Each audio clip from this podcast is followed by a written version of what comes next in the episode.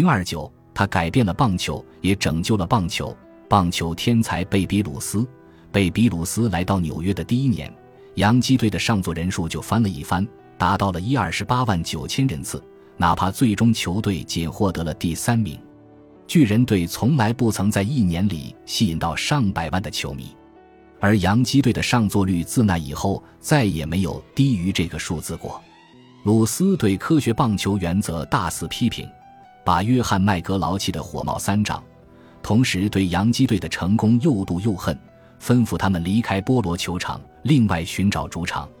1922年，雅各布鲁珀特开始修建洋基体育场，可谓当时规模最大的球场。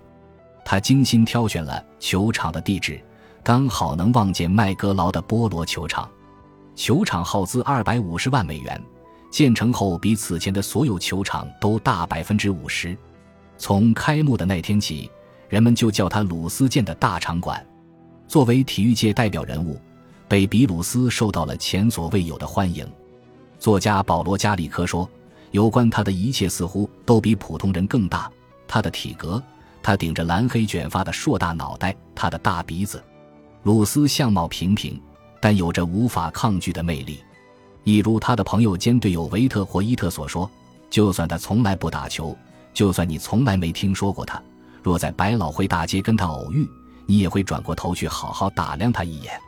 鲁斯的成名时机完美的无法挑剔，他恰恰赶上了小报、纪录片、球迷杂志和广播的诞生，这些东西都是明星文化的关键组成部分。他来到纽约，又恰好进入了媒体世界的心脏。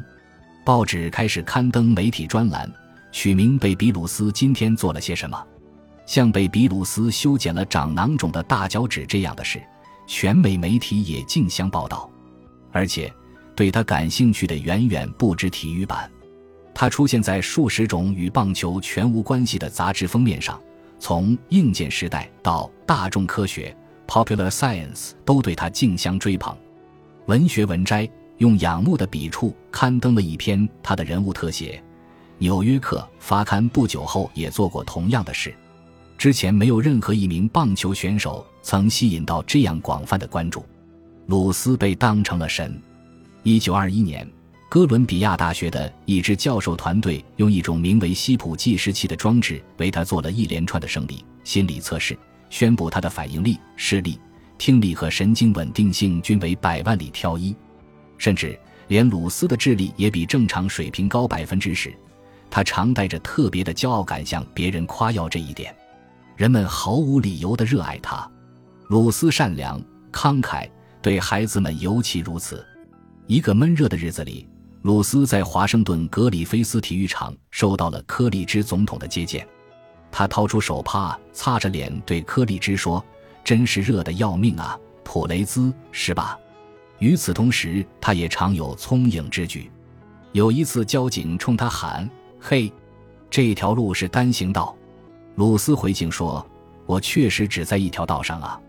体育记者雷德史密斯逐渐相信鲁斯的确拥有一流的大脑，单纯与精明的巧妙结合，又具备敏锐的感知力。他的思路很特别，但又了不起。史密斯对此坚信不疑。认识他的人倒不太敢打这个包票，因为鲁斯的大脑存在一些奇妙的缺口。比方说，他永远记不住人的名字。他亲密的朋友维特霍伊特为洋基队效力11年之后前往老虎队时，鲁斯的临别赠言是，保重啊，沃尔特。他在背诵文章上也同样没指望。有一次他出席全国电台广播节目，事前他曾反复接受指导，要他说这么一句话，一如威灵顿公爵所说，滑铁卢战役是在伊顿公爵的运动场上打赢的。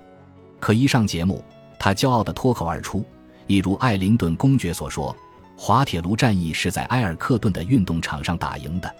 鲁斯为自己基本上没用过的产品，比如冰激凌、帽子、吊裤带、早餐麦片、各类美容产品等代言，每年能挣好几万美元。他允许报纸刊登由他人代笔的文章，署上自己的名字，可一旦事后看到了，又会火冒三丈。他的挥霍无度也很有传奇色彩。有一次客场之旅，他3天内穿了22件真丝衬衫，在离开时全送给了女服务员。还有一次在古巴，一场赛马他就赌输了26000美元，之后短短几天又输掉了65000美元。他的老板太有必要派人贴身保护他了，免得他害死自己，也免得他被骗子、勒索客、赛马场的掮客、庄家和赌徒以及诡计多端的年轻姑娘所伤。尽管很有钱，鲁斯还是经常没有足够的现金支付所得税，就连1927年在鲁波特的帮助下，他成为史上收入最高的棒球选手时也不例外。按他自己的估计，在他的棒球生涯损失或者浪费了25万美元以上。鲁斯的队友们竭尽所能地帮他，轮流检查他的信件，提醒他注意重要的事情。鲁斯有24个秘书。霍伊特有一次评论说，球队教练伍兹曾发现鲁斯扔掉了装有6000美元支票的信件。伍兹还常在棒球和照片上代鲁斯签名，据说一年就代写了1万个签名。鲁斯对食物和性的胃口好得没有止境，这也许是他常年创造奇迹的源泉。纽约每日新闻报的体育编辑马歇尔·亨特讲述了他怎样开着车在乡下到处寻找售卖鸡肉大餐的餐馆。贝比真正想要的是，亨特说，享受一顿美美的鸡肉大餐外加姑娘，这一套比你想象中要管用得多。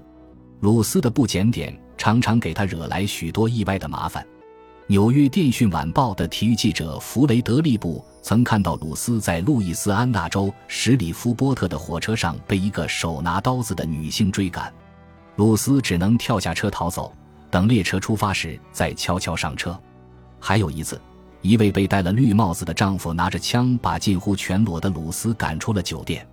有人问鲁斯的洋基队友平伯迪跟鲁斯住在同一间房是什么感觉，伯迪回答，我不知道呀，我只跟他的行李箱住过同一间房。随着20世纪20年代时间逐渐流逝，鲁斯越来越多地自掏腰包住名贵酒店，远离队友们，他会在那里款待任何偶然到访的人。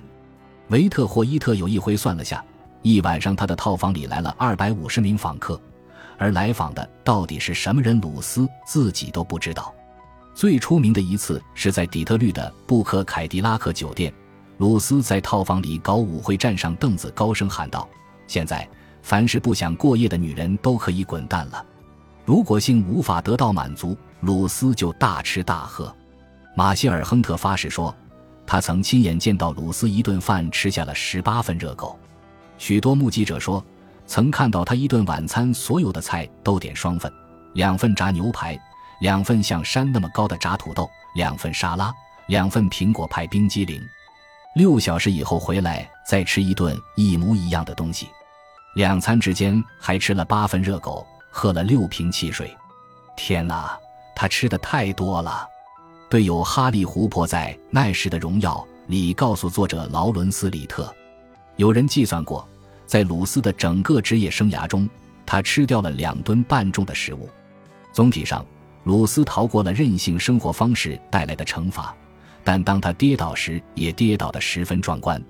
1922年他过得糟糕透顶，他因种种违规行为先后5次被停赛，一共错过了13个赛季。他与一直受他折磨的球队经理米勒哈金斯无休止的争吵。有一回，哈金斯批评鲁斯和队友鲍勃·穆瑟尔不遵守纪律，言行失检。鲁斯将身材矮小的哈金斯拦腰扛到游览车厢的后方平台上，倒挂在栏杆上，直到哈金斯求饶。哈金斯死后，他的一个姐姐控诉说，是鲁斯让他少活了5岁。1922年的冬天，在一个本应是庆功宴的场合，即将当上纽约市市长的吉米·沃克当众痛骂鲁斯，说他是一个伟大的运动员，但也是特大号的傻瓜。他说，鲁斯在赛季中的粗野行为辜负了所有人的期望。最糟糕的是，沃克接着说，你辜负了美国的孩子们。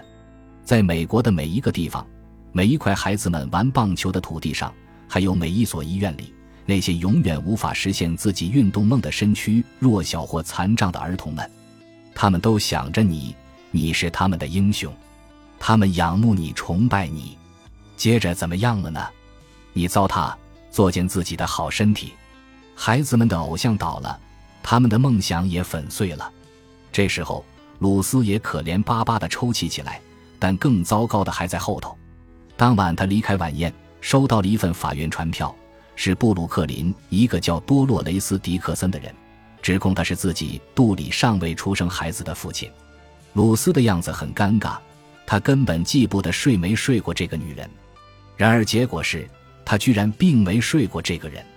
多洛雷斯·迪克森是编出来的名字，起诉的女士无法提供与鲁斯已知行踪吻合的日期或地点。原告撤诉了，但鲁斯颜面扫地，在公众看来他十分愚蠢。1925年一切都变得糟糕起来。在参加春训时，鲁斯超重了18公斤，他挣扎着想恢复自己的身体状态。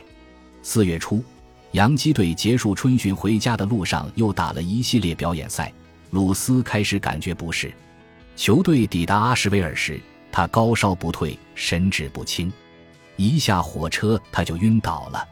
由于他状态不佳，无法完成表演赛，经理米勒·哈金斯让他赶回纽约。在大中央车站，他再次晕倒并且抽搐，被匆匆送往圣文森特医院。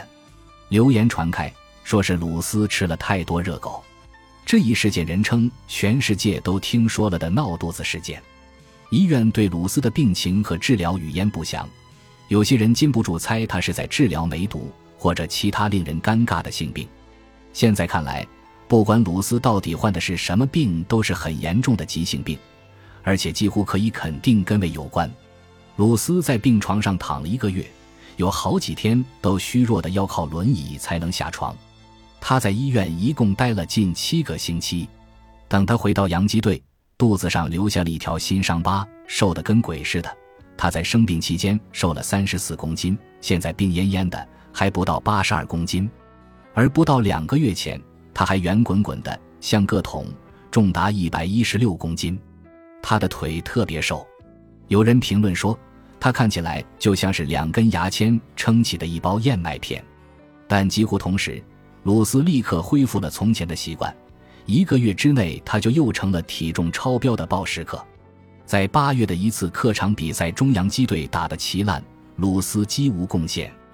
他不止一次地跟队友打架。在圣路易斯时，鲁斯彻夜未归，哈金斯罚了他$5000，这在当时是个巨大的数目，是好多球员年薪的2倍多，还对其无限期禁赛。鲁斯气急败坏，当场咆哮起来，但最终还是悔改，回到了上场阵容中。在本赛季的最后29场比赛里，他打出了10个本垒打，打击率高达 0.345， 而且完全没惹任何麻烦。只可惜为时已晚。